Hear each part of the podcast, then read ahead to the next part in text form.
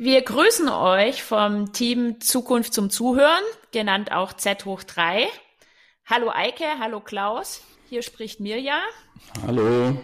Hi Mirja, grüß dich. Ja, wir finden uns wieder digital zusammen, hier von der Hochschule Nürtingen-Geislingen, Institut für Trend- und Zukunftsforschung in Heidelberg und ich mit The New aus Stuttgart. Ja, ich glaube, an dieser Stelle macht Sinn, wenn wir mal heute mit einer kleinen Zusammenfassung nochmal kurz vom der letzten Session beginnen, um alle nochmal abzuholen von unseren Zuhörern. Wir haben uns letztes Mal dem Thema gewidmet, können jetzt eigentlich nur noch die Reichen die Welt retten, gerade vor allem auch im Hinblick auf die Nachhaltigkeitsthemen unserer Zeit in Bezug auf Klimawandel.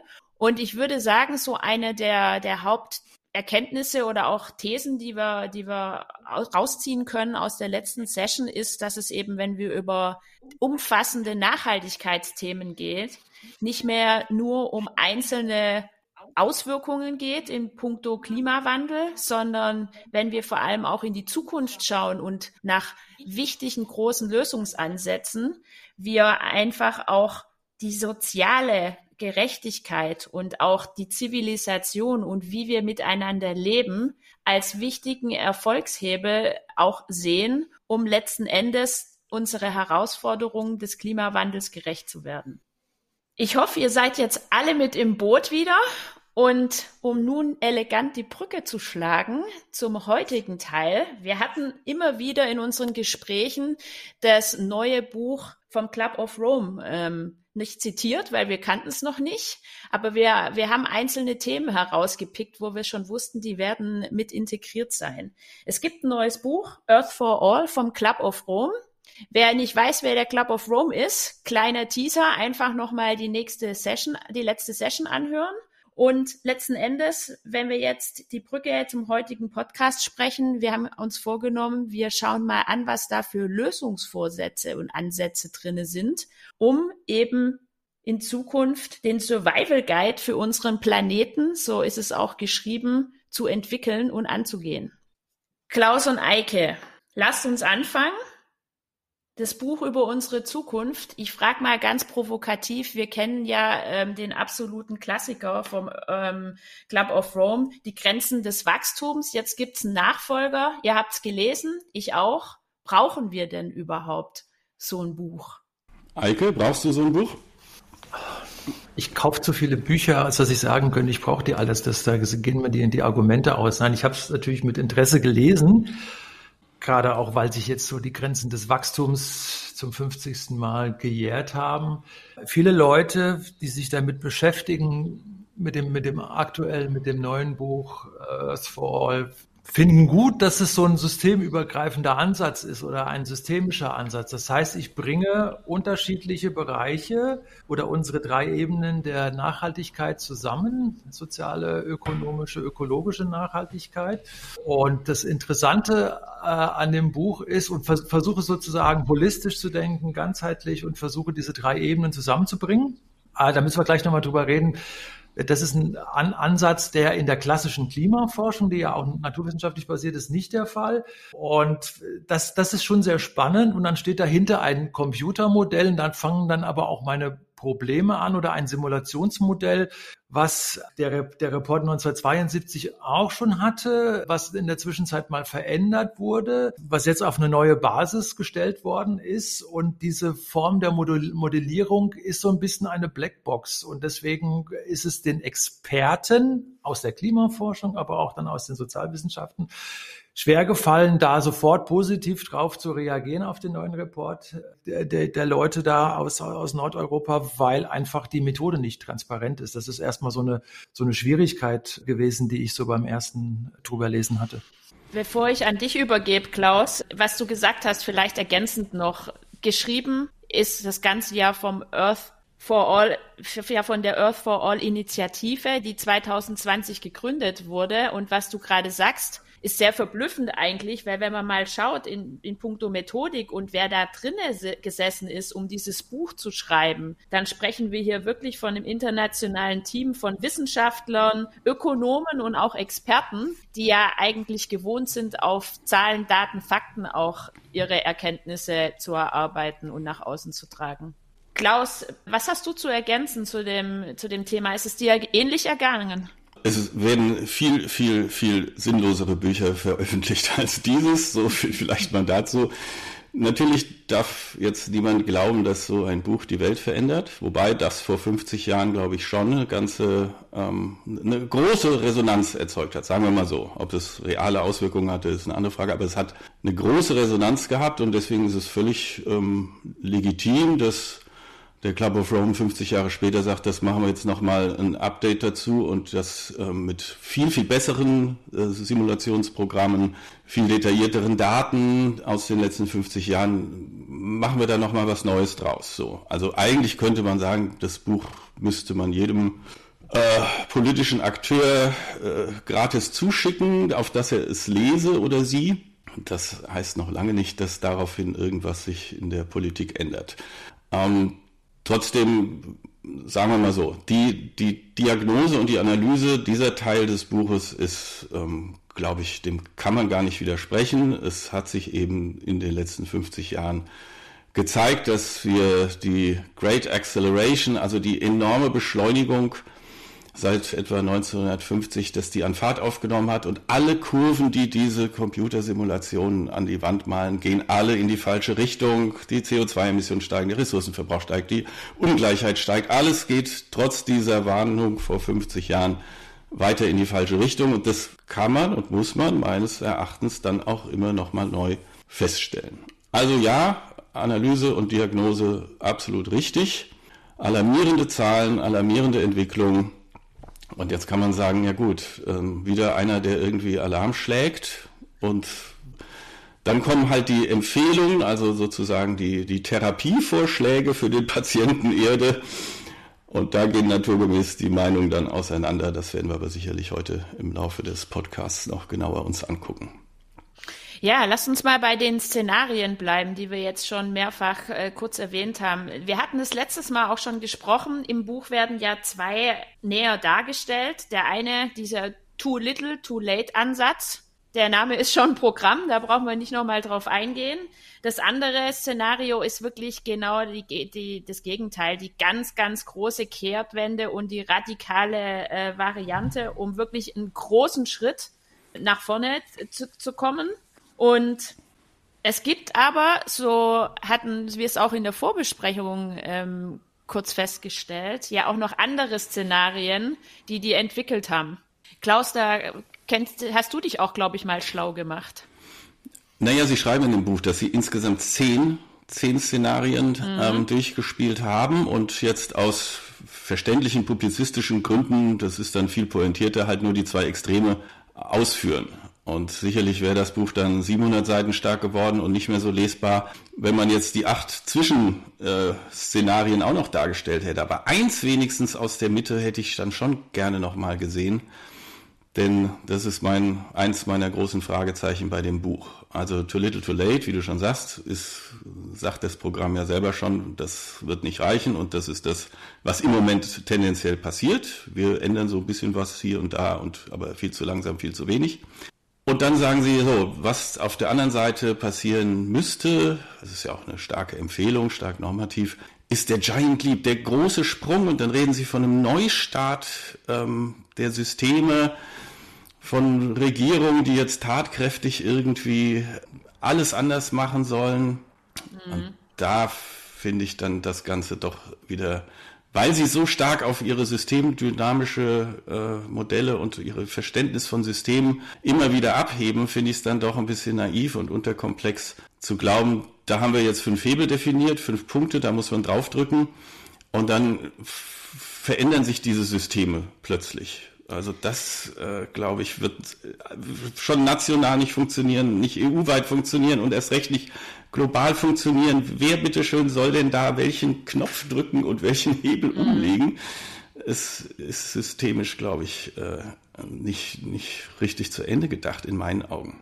Also mir ging es ähnlich, diese Frage auch, die da dargestellt wird im Buch, welches Szenario wollen wir eigentlich verwirklichen, ist für mich schon fast äh, provokativ, weil wir sind keine Maschinen und sagen, welchen Knopf drücken wir denn jetzt und vor allem auch noch alle zusammen und in welche Richtung soll es gehen. Nochmal zurück zu den Methoden und der Methodik allgemein. Von dem, was ich auch von euch gehört habe und was meine Wahrnehmung ist, es ist uns ein bisschen zu kurz gekommen, da hätten wir uns noch mehr gewünscht. Ich finde es ganz spannend, diesen Open Source Ansatz, der da erwähnt wird. Ja, leider ähm, habe ich es noch nicht gefunden. Es ist anscheinend noch nicht online, aber sie erklären, dass sie ihre gesamten Computersimulationen online Open Source ins Netz stellen wollen, so dass jede und jeder da drin rumspielen kann, um systemisches Denken zu lernen, um zu gucken, ähm, wie verändern sich tatsächlich jetzt die Entwicklungen über die nächsten Jahre, wenn man jetzt an dem Parameter 1 irgendwie rumdreht. So, das ist Erinnert so ein bisschen auch an die Logik des Misslingens. Also die meisten Menschen sind ja, und ich schließe mich da ein, noch nicht mal in der Lage, irgendwie die Raumtemperatur am Heizkörper so einzustellen, dass es, dass sie entweder, wenn es zu kalt ist, drehen sie voll auf, wenn es zu warm ist, drehen sie voll ab. So, wir sind völlig überfordert mit solchen komplexen Systemen, äh, wenn wir versuchen, die in so einem Planspiel zu regeln. Das ist hundertfach durchgespielt worden, da sind die Menschen meistens überfordert. Aber nichtsdestotrotz, das wäre toll, wenn das Ding wirklich Open Source irgendwann steht, dass man dann mal erstens durchschaut, was haben Sie denn da für Parameter und wie äh, sind denn diese Simulationen aufgebaut und dann eben auch zu gucken, ja, was ist denn, wenn ich an dem Hebel 1 ziehe? Ja, Eike, bist du auch Open Source Fan? Natürlich bin ich Open Source Fan und benutze das ja auch gerne. Und Open Source haben sie die Autoren, AutorInnen, glaube ich, auch äh, deswegen gewählt, weil man tatsächlich in den fünf Grundszenarien, also da, wo die große Veränderung stattfinden will, äh, wenn Sie die ausarbeiten, da gehen Sie doch auf viele einschlägig bekannte Analysen, Bücher und so weiter äh, zurück. Das, da, da liest sich das dann so ein bisschen auch wie eine Metastudie, wie eine Kompilation, aber dafür, da, da sollte man dann doch vielleicht so ein bisschen auch die Autoren, auf die sie sich bezogen haben, was offensichtlich ist, sollten Sie vielleicht ein bisschen mehr einbinden, so ein bisschen über zwei, drei Zitate. Das haben Sie, haben Sie sehr kurz gemacht. Und das Gute ist schon, also das, da wird schon klar gemacht, also wenn wir, wenn, wenn wir diese fünf Szenarien, also Armut, Ungleichheit, Frauenstärke in den Vordergrund bringen, Ernährungswende, Energiewende, wenn wir die voranbringen, entspricht ja grob auch so unserem Modell der, der, der Megatrends. Wir würden aber sagen, da fehlen, da fehlen noch einige. Wenn, wenn man die mhm. vorantreibt, schaffen wir tatsächlich den, den großen Sprung und sie zeigen Wege auf, wie dieser große Sprung tatsächlich gelingen kann, sagen aber auch, was dem im Weg steht. Und man hat immer so ein bisschen das Gefühl, aber auch, ich kenne das, aber äh, weil ich auch da in, in, in äh, dem neuen grünen Zeitalter, was ich letztes Jahr geschrieben habe, auch von einer ähnlichen Frage stand. Also man kann schon klar machen, dass vieles lösbar ist, dass wir die Technologien haben, dass wir auch das Geld haben, um tatsächlich diesen Great Leap zu schaffen, also wirklich auch den Klima, äh, den Pariser Klimazielen gerecht zu werden.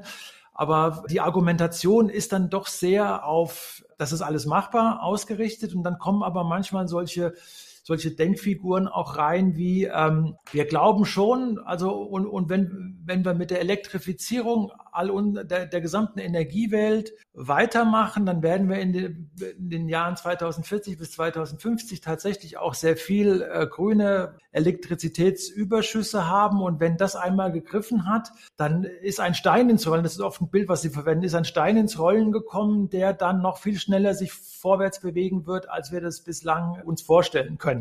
Und so eine Denkfigur, die ist nicht von denen, ja, und diese Denkfigur teile ich zum Teil auch, die teile ich auch mit einigen anderen Ökonomen, die, die, die genau in diese Richtung denken, auch weil wir viel energieeffizienter in 20 bis 30 Jahren sein können. Aber da verlangt es mich tatsächlich doch schon ein bisschen mehr auch so nach Evidenz basiertem Denken. Also da möchte ich ganz einfach wissen, wo sie das her haben. Und da sind sie sehr, sehr spärlich. Also das ist, das ist, es hat teilweise so den, den, Einf den, den Eindruck, dass das vieles doch sehr schnell, kurzfristig und und auf, auf einer sehr hohen Flughöhe der Allgemeinheit zusammengeschrieben ist. Und da bin, würde ich sagen, brauchen wir das wirklich. Ne? Und haben wir das nicht ohnehin schon?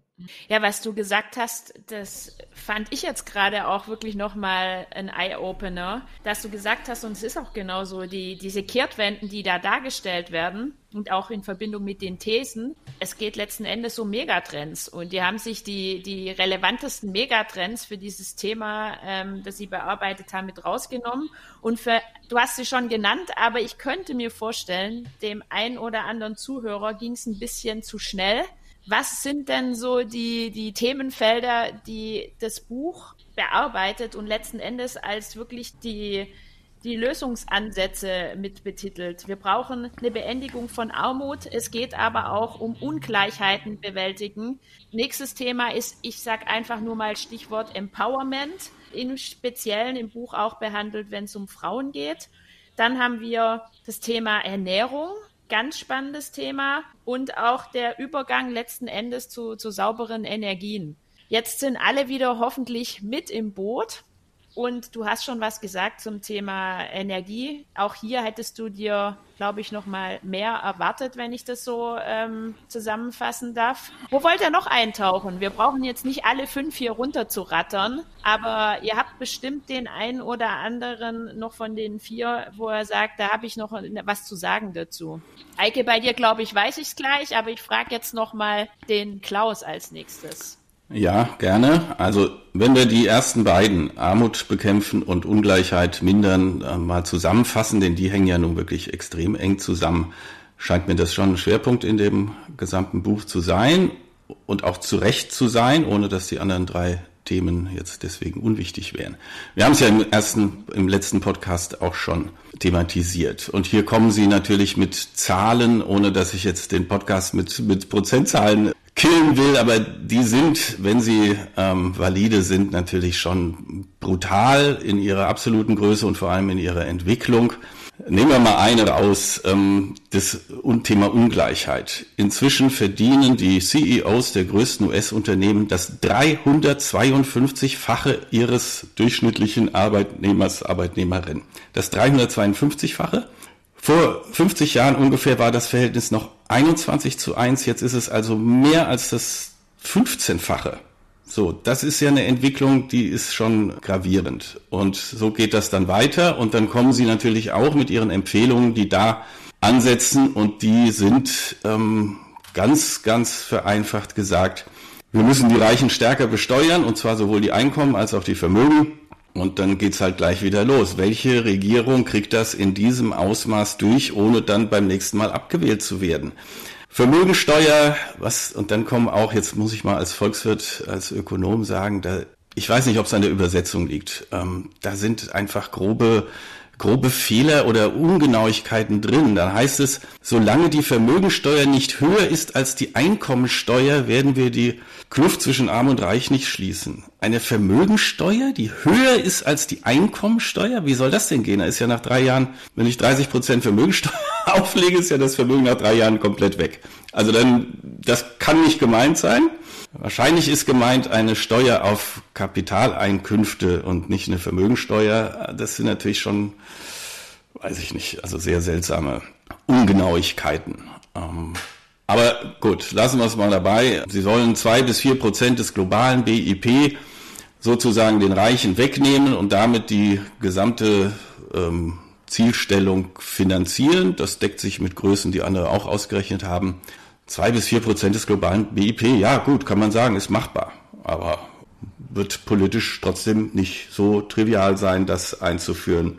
Es ist, mein Gott, woran wollen wir uns erinnern? Die Grünen haben vor vielen Jahren mal irgendwie einen Benzinpreis von fünf Mark gefordert pro Liter und sind dafür brutal abgestraft worden. Und das wird sich so ähnlich wiederholen. Sie zitieren ja selber auch die Gelbwestenbewegung in Frankreich, als die Spritpreise angehoben wurden und die Regierung sofort eingeknickt ist.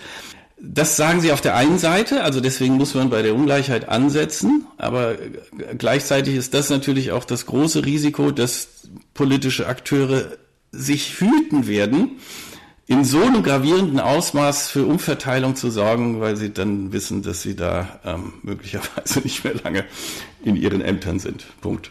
Ja, also ich nehme da, ich, ich will mich gar nicht im Kreis drehen mit euch, aber ich bin ganz ehrlich, die Antwort auf meine Fragen, die mich im letzten Podcast so beschäftigt haben, wie soll das umsetzbar sein? Wer sind überhaupt die Reichsten? Ähm, was ist eigentlich mit der Kirche? Sind es wirklich die Reichsten auch die, die die höchsten CO2-Emissionen letzten Endes mit ihren Unternehmen und allem repräsentieren. Da habe ich für mich nicht noch weitere wertvolle Impulse bekommen können, außer den Austausch mit euch. Und es bleibt für mich kritisch das Ganze. Aber jetzt kenne ich den Eike auch ganz gut und einer unserer Steckenpferde ist auch der Megatrend Gesundheit, Health. Und Eike, ganz ehrlich, mit dem Ernährungsteil, damit können wir doch nicht zufrieden sein, was wir da gefunden haben, oder? Kehrtwende, Moment kurz, wie ist es aufgeführt? Kehrtwende, die Ernährungskehrtwende, ein gesundes Ernährungssystem für Mensch und Planet. Ja. Möchtest klingt, du da mal kurz deine klingt, Wahrnehmung schildern? Ich halte mich heute sehr klingt zurück. Schon ein bisschen werbig. Sie können sich aber da auch nicht entscheiden, was ich persönlich eine interessante Diskussion finde, ob wir tatsächlich alle jetzt anfangen, persönlich bei uns anzufangen, also ob wir wieder diese Individualisierung der Veränderung sagen und sagen, wir, der, der Konsument kann wirklich sehr viel bewegen, da haben wir schon oft drüber geredet hier in diesem Kreis, oder ob man sagt, wir müssen äh, über Regulierungen äh, der, der Nahrungsmittelindustrie müssen wir gucken, dass wir da den, den ersten Einsatz bekommen, also Zuckerregulierung, Salzsteuer, ist alles angedacht, gibt es teilweise schon. Ne? Was mich in dem Ernährungskapitel darüber hinaus geärgert hat, ist, äh, und ich habe mich auch in den letzten Jahren zu vielen Anlässen auch durch diese Thematiken durchgewühlt, dass man dann eine, eine, einen Entwurf bekommt und da wird, da wird der Trend beschrieben und da wird gesagt, da müssen wir, da müssen wir dran arbeiten. Und dann gibt es da den, den lapidaren Hinweis, wir müssen die Präzisionslandwirtschaft, das ist so ein Buzzword, wir müssen, da müssen wir besser werden. Wir, wir sollten unser Ernährungssystem umstellen. Wir müssen äh, weniger Fleisch essen, aber irgendwann in, in 20 Jahren kann es sein, dass wir 50 Prozent unseres Fleisches aus dem Labor haben. Wissen wir aber auch noch nicht so genau. Wie, ja, wie genau wissen wir es denn? Äh, gibt es da Forschung? Natürlich gibt es Forschung, steht aber alles äh, auf den dürren Seiten nicht drauf. Und dann, was, was wo ich dann wirklich äh, so, so bis jetzt eigentlich eine Hupe äh, anmachen müsste und sagen müsste, Early Warning, Leute, guckt mal, Rotlicht, das ist tatsächlich, Sie sagen über die regenerative Landwirtschaft. Wir müssen die regenerative Landwirtschaft stark machen. Das ist auch ein Buzzword, was in den letzten Jahren so in der Agrarforschung ganz stark unterwegs war, aber niemand weiß so richtig, was regenerative Landwirtschaft ist. Gibt es ein paar Gurus, die dazu Kurse machen und sagen, wir müssen die ähm, Böden schützen, wir müssen äh, nicht mehr mit, mit, mit Geräten, wir müssen wieder umgraben und so weiter und so fort. Und darüber können wir Unmengen an CO2 einspeichern. Äh, und dann ist dieser Begriff der regenerativen Landwirtschaft irgendwie unterwegs und dann reagiert, deshalb, ich habe das mal nachvollzogen, ein Konzern wie Danone darauf, dass es sowas wie regenerative Landwirtschaft gibt, die enorme Mengen an CO2 einspeichern kann. Und wenn man da und dann ohne sagt, wir wollen diesen Weg der regenerativen Landwirtschaft in den nächsten Jahren gehen, die setzen also so auf ein Buzzword. Und wenn man genauer mal dahinter schaut, stellt man fest, da wird in der regenerativen Landwirtschaft nicht evidenzbasiert äh, der, der versucht, den, den Beweis zu führen, dass man enorm CO2 einsparen könnte über regenerative Methoden, die aber überhaupt noch nicht genau äh, beschrieben sind und wo es vor allen Dingen auch noch keine Studien gibt, die das belegen. Da gibt es in den USA gibt's Leute, die haben das mal gemacht und da ist ein bisschen getestet worden. Da gibt es in Europa ein paar Ansätze und aber selbst ich brauche nur in der in, in zwei, drei Fachjournalen äh, Landwirtschaft in Deutschland nachzugucken unter regenerativer Landwirtschaft und dann sagen alle, alle, Vorsicht, da haben wir noch überhaupt keine Evidenzbasis. Und das machen die sozusagen zur oberen Klammer für, für ihr Kapitel zur Ernährung der Zukunft. Das ist mir ehrlich gesagt wirklich ein bisschen zu wenig dann. Mhm. Ja, was machen wir jetzt mit dem Ding? Buchtipp, Daumen hoch oder Daumen runter? Ja, vielleicht sollten wir tatsächlich auch mal zu den positiven Dingen kommen, die in diesem Buch drinstecken. Genau. Jetzt waren wir immer ja, ich habe auch.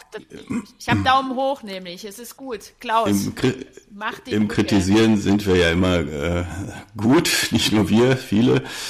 Also, Sie haben schon tatsächlich äh, immer wieder rausgearbeitet, die sozialen Kipppunkte. Vorhin hattet ihr dieses Bild, wenn man den Stein ins Rollen bringt, ähm, macht die Schwerkraft, möglich, die Schwerkraft möglicherweise den Rest. Das ist ja eine ganz hübsche Vorstellung. Also, dass eine Fridays for Future oder irgendeine andere gesellschaftliche Bewegung einen Anstoß gibt und dann setzt sich die Dynamik in Gang und die Transformation läuft dann irgendwann von alleine. Das, also, dass sie diese sozialen Kipppunkte mit drin haben in ihrer systemischen Betrachtung, fände ich schon mal gut. Sicherlich haben sie auch einen Punkt mit dem äh, Thema Umverteilung, auch wenn das nicht sehr sexy klingt. Mehr Gleichheit ist der Königsweg, von dem sogar die Reichen profitieren. Das, dann haben sie einen neuen äh, Index eingeführt für das Maß von Ungleichheit. Das habe ich am Anfang nicht sofort verstanden. Der Palma-Index. Er vergleicht einfach die Anteile der reichsten 10 Prozent mit den ärmsten ähm, 40 Prozent. Die sollen ungefähr gleich viel Teilhabe am Wohlstand haben. Also, weil die mittleren 50 Prozent seien okay. Und wenn dieser Index 1 beträgt, dann haben wir sozusagen ein, immer noch ein Maß an Ungleichheit, das aber ähm, stabil ist für eine Gesellschaft. Und als Beispiel bringen Sie die skandinavischen Länder, wo das ungefähr 1 ist, während es in den USA zum Beispiel das Dreifache an Ungleichheit gibt. So, und dann liest man aber mehr oder weniger gleichzeitig, dass nun gerade die Schweden wieder irgendwie komplett äh, rechts gewählt haben. Also dieses Musterland irgendwie von Sozial- und Wohlfahrtsstaat und so weiter ist auch nicht mehr stabil. Also da kommt dann wieder dieses, aber wir wollten ja eigentlich die positiven Dinge rausstellen. Genau. Daumen hoch oder Daumen runter, will ich von Also Wellbeing, Wellbeing Economy, Daumen hoch, ähm, in dem Sinne, dass wir über Wachstum anders reden. Das fand ich ja so wirklich jetzt ein Daumen hoch. Sie gehen nicht in diese Falle, ähm, dass wir jetzt Postwachstum und Degrowth machen müssen, sondern sie machen es wie die Donut-Ökonomin ähm, und sagt, das muss total indifferent sein. Es ist nicht entscheidend, ob das BIP steigt oder fällt oder gleich bleibt, sondern was wächst. Da brauchen wir einiges, was wachsen muss. Investitionen in erneuerbare Energien und so weiter. Aber der Konsum muss oder sollte dann eben im gleichen Maße nicht weiter wachsen. Also es geht um eine entspannte Haltung gegenüber der Frage Wachstum, an der sich wir auch schon hier uns manchmal heiß geredet haben, zu sagen, ja, es braucht bestimmte Dinge, die müssen wachsen. Auch die armen Länder müssen ähm, zulegen, aber nicht die Reichen. Und darauf kommt es an. Was wächst und was wächst nicht? Und tut dieses Wachstum den Menschen gut? Verbessert es tatsächlich die Lebensqualität oder nicht? Daumen hoch anzusetzen bei Weltbank, IWF und anderen globalen Institutionen kann man sicher auch sagen, das ist tatsächlich, da kann man vielleicht wirklich mal an einem Punkt konkret werden und sagen, die könnten tatsächlich eine andere äh, Politik betreiben. Oh, ich mach mal ein Komma. Ganz schön langer Text als heutiger Literaturkritiker, aber super wertvoll. Also ich, ich, ich sehe mich immer nicken und ähm, kann dir da echt wirklich zustimmen im 99 Prozent, was meine Wahrnehmung angeht. Klaus, wenn es für dich okay ist, mache ich es mal kurz noch fertig. Ich finde ähm, daran angrenzen, was du gesagt hast, auch, ich finde es sehr, ich, ich mag Impulse und dafür ist das Buch wirklich klasse. Ähm, vor allem geht es eben auch um die Wertschätzung unserer Zukunft dabei und auch wieder in Verbindung mit dem Bewusstsein, es geht halt nur mit großen Investitionen und vor allem auch in diesem Zusammenspiel im Kollektiv. Und dieser Alleingang, den wir hier verstärkt auch verspüren, der ist halt nicht äh, die, die Lösung, sondern es ist das Risiko schlechthin, um die Welt besser zu machen und den Survival Guide auch erfolgreich zu bestücken. Eike, wie sieht's bei dir aus? Natürlich darfst auch du, ich habe den Daumen oben, der Klaus auch, deine Zusammenfassung und Wahrnehmung nochmal abgeben. Lesenswert, ja oder nein? Lesenswert, wirklich Daumen hoch. Insofern, als wenn du die Kommunikationssituation bedenkst, für wen ist das Buch? Weiß ich nicht so genau, aber wie Klaus eben sagte, für die Politiker oder wenn du einen schnellen Input suchst zu diesen Themen, ähm, Dafür ist es gut. Ich liebe so diese systemdynamischen Ansätze. Das ist ein systemdynamischer Ansatz, was wir mit den Megatrends machen. Sozioökonomische Veränderungstreiber beschreiben, ist auch ein systemdynamischer Ansatz. Das passt. Das passt gut äh, zusammen. Man ist halt manchmal so ein bisschen, trotzdem ein bisschen enttäuscht, äh, weil man merkt,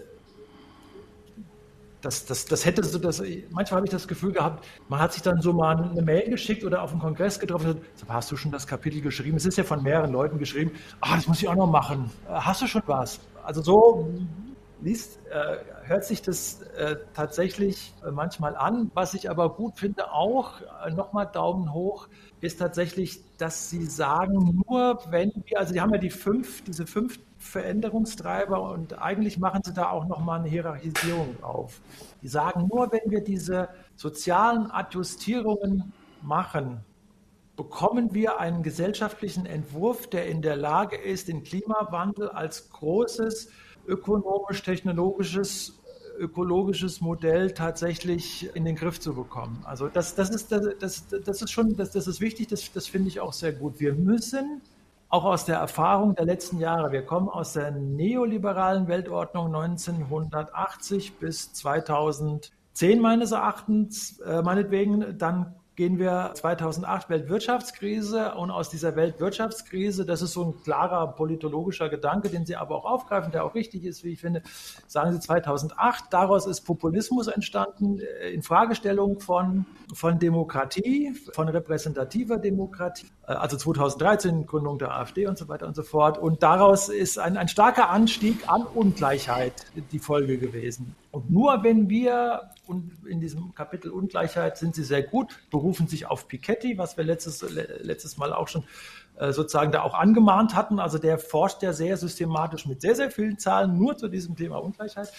Äh, Sie sagen also, wenn wir diese sozialen Adjustierungen machen und eine Gesellschaft werden, die mehr Teilhabe hat, wo es auch mehr Commons gibt, also wo tatsächlich Bereiche sind, die nicht mehr im Besitz der wenigen sind. Nur dann kommen wir weiter und werden tatsächlich bis 2050 auch über diese Bereiche Ernährung und Energie tatsächlich diese große Veränderung schaffen. Das ist auch mein Ansatz auf ganz einfach auf Deutsch gesagt. Deswegen Daumen hoch. Also wir müssen von diesen sozialen Adjustierungen mhm. tatsächlich dahin kommen, mit Klimawandel umzugehen. Und das hat wiederum dann aber auch ein bisschen dazu beigetragen, dass viele Leute, die aus dem Bereich der Klimaforschung, Naturwissenschaft kommen, sagen, da fehlt mir aber die Evidenz. Und ich schreibe meine Artikel in Nature und da muss ich, da habe ich ein Zitateapparat von 150 äh, Zitaten und daran darf man es halt nicht messen. Ne? Wow, also wir haben heute mal unsere Kompetenzen hier als Literaturkritiker gespielt.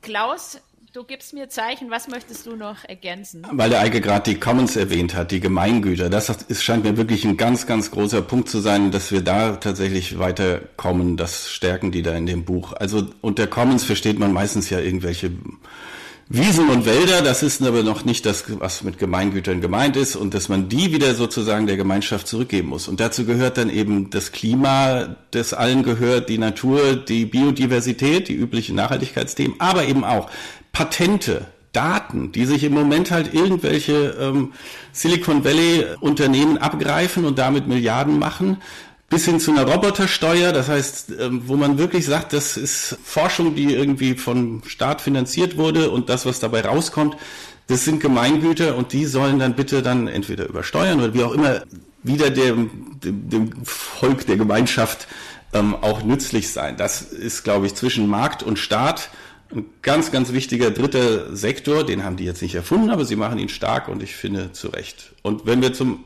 ganz zum Schluss würde ich unseren HörerInnen gerne noch ein äh, Rätsel auflösen, das ich am Anfang hatte, als dort in dem Buch vom Rentierkapitalismus die Rede ist. Das ist natürlich eine grobe Übersetzungs, äh, weiß ich nicht wie. Gemeint ist der Rentenkapitalismus, also Rentier, ja, seit Marx Rentier ist der, der nur von seinem Vermögen irgendwie ähm, sich äh, bereichert, noch anders als der Kapitalist. Und die haben also den, den Rentier Capitalism übersetzt mit Rentierkapitalismus und ich bin darüber gestolpert und dachte, das ist jetzt nach dem Raubtierkapitalismus also eine neue Wortschöpfung. Statt des Raubtierkapitalisten haben wir jetzt den Rentierkapitalisten, der also, der ist friedlich, der lebt in Herden, der ist Vegetarier und das ist der, der Rentierkapitalismus. Der ist es zwar nicht, aber es ist trotzdem ein schönes Wort, wie ich finde.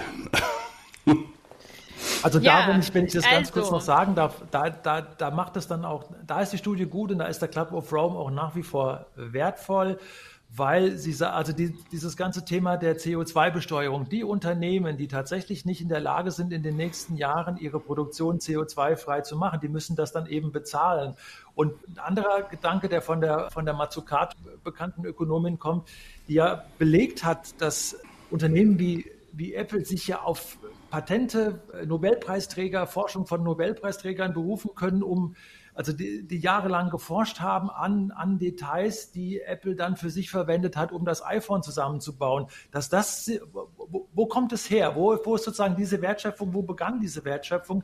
Die hat an Universitäten begonnen und dass die tatsächlich und dass die Gesellschaft für diese Wertschöpfung belohnt werden muss. Das haben wir in den letzten 20 bis 30 Jahren im Neoliberalismus eben nicht gemacht. Und, und diesen, diesen Gedanken entwickeln die und das ist richtig. Und natürlich steht im Hintergrund, von dieser Studie diese sicherlich die Überlegung, das formulieren Sie an einer Stelle auch, dass Sie sagen, wir müssen vor allen Dingen, wenn wir das alles durchsetzen wollen, nochmal, finanziell und technologisch ist das alles möglich, was Sie, was Sie uns hier servieren.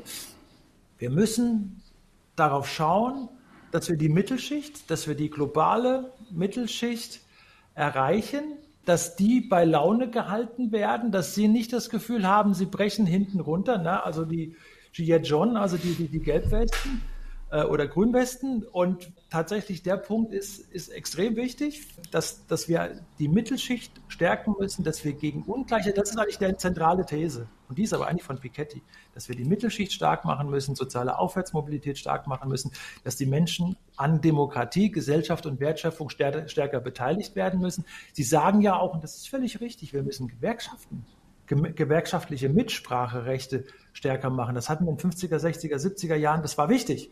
Und ist dann nachher in komische Richtung gegangen, bei uns zumindest. In Nordeuropa sind die noch viel wichtiger. Und deswegen, äh, das, das macht schon Spaß. Und das ist ein Entwurf für eine Gesellschaft, die natürlich den nordeuropäischen Gesellschaften sehr ähnlich ist. Und manche Leute werden sich, glaube ich, auch ein bisschen, werden ein bisschen die Stirn runzeln, weil da sehr viel von Gleichheit, Egalität ne, und nicht nur von Freiheit die Rede ist. Und das ist, glaube ich, aber auch, das kommt aus deren, so grundiert von, von deren Herkunft Norwegen, Schweden und von der Idee des Volksheims. Im schwedischen Volksheim soll jeder seinen Platz haben, aber es ist eine egalitäre Gesellschaft. Ne? So, ich fange uns jetzt ein im Hinblick auf die begrenzte Zeit, die wir haben. Ich möchte euch sagen, ich bin für die letzten, ähm, den letzten Teil extrem dankbar, weil, ja, ihr habt es gemerkt, das war ja jetzt nicht hier Literaturkritiker da draußen, äh, die wir hier gespielt haben, sondern hier wurden sehr wertvolle Thesen auch nochmal von Eike und von Klaus mit eingebaut. Und wenn ihr Interesse habt, dass wir auch mal ein anderes Buch mitnehmen, ähm, irgendwas, was euch massiv beschäftigt oder immer wieder begegnet und wir auch mal darüber gucken sollen, wollen, dann kommt auf uns zu. Schreibt uns auch gerne unter welcome at Zukunft zum Zuhören.de. Und ihr habt dreimal Daumen hoch für das Buch gegeben.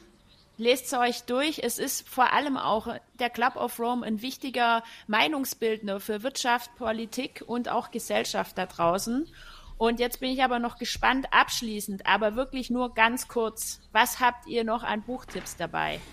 Eike, was hast du dabei? Was möchtest du noch mit oben draufsetzen, sozusagen, zusätzlich zu Earth for All?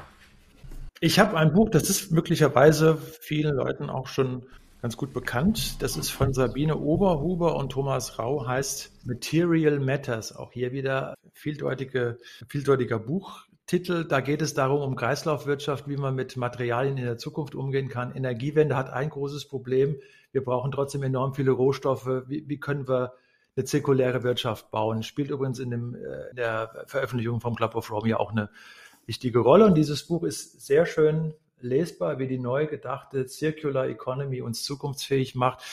Kann man gut als Einführung lesen, kann man sehr schnell lesen, ist gut geschrieben und führt tatsächlich in ein wichtiges Thema, was immer so ein bisschen hinten runterfällt. Also wir dürfen einfach keinen kein Müll mehr auf der Erde produzieren und es ist möglich technologisch. Und die entfalten das sehr schön auf 260 Seiten, die aber durchaus lesbar sind. Super. Wir packen das natürlich auch in die Show Notes und ich gebe direkt rüber zu Klaus. Ich bin derzeit ähm, mit großem Vergnügen dabei, die vielen, vielen tollen Masterthesen aus unserem MBA-Studiengang zu lesen. Mit Themen von Kreislaufwirtschaft ähm, bis hin zu, wie muss der Journalismus das, die Klimakrise anders behandeln, über, also es sind tolle Themen, aber daneben habe ich jetzt im Moment nur noch ähm, Privatlektüre, aber nichts, was hier zu unserem Thema gehört. Ja, Dann sag ich vielen lieben Dank. Ich fand heute mal unser etwas anderes Format ganz spannend und muss auch noch mal sagen, der, ähm, ich fand unsere vorherige Session zu uns zu dem ganzen Thema und werden jetzt nur noch die Reichen die Welt retten können. Und so sind wir ja auch letzten Endes auf das neue Buch gekommen. All for Earth, fand ich uns gar nicht schlecht, wie wir schon gesprochen hatten und auch argumentiert, ähm, ohne dass wir auch das Buch jetzt kannten, wo ja die Kehrtwenden auch nochmal von Seiten des Club of Rome dargestellt sind. Und ich bedanke mich für eure Zeit und freue mich schon aufs nächste Mal. Das Thema geben wir noch nicht bekannt, weil das wissen wir gerade auch noch nicht. Da müssen wir uns noch absprechen. Und ich sage einfach bis bald. Tschüss. Ciao. Tschüss.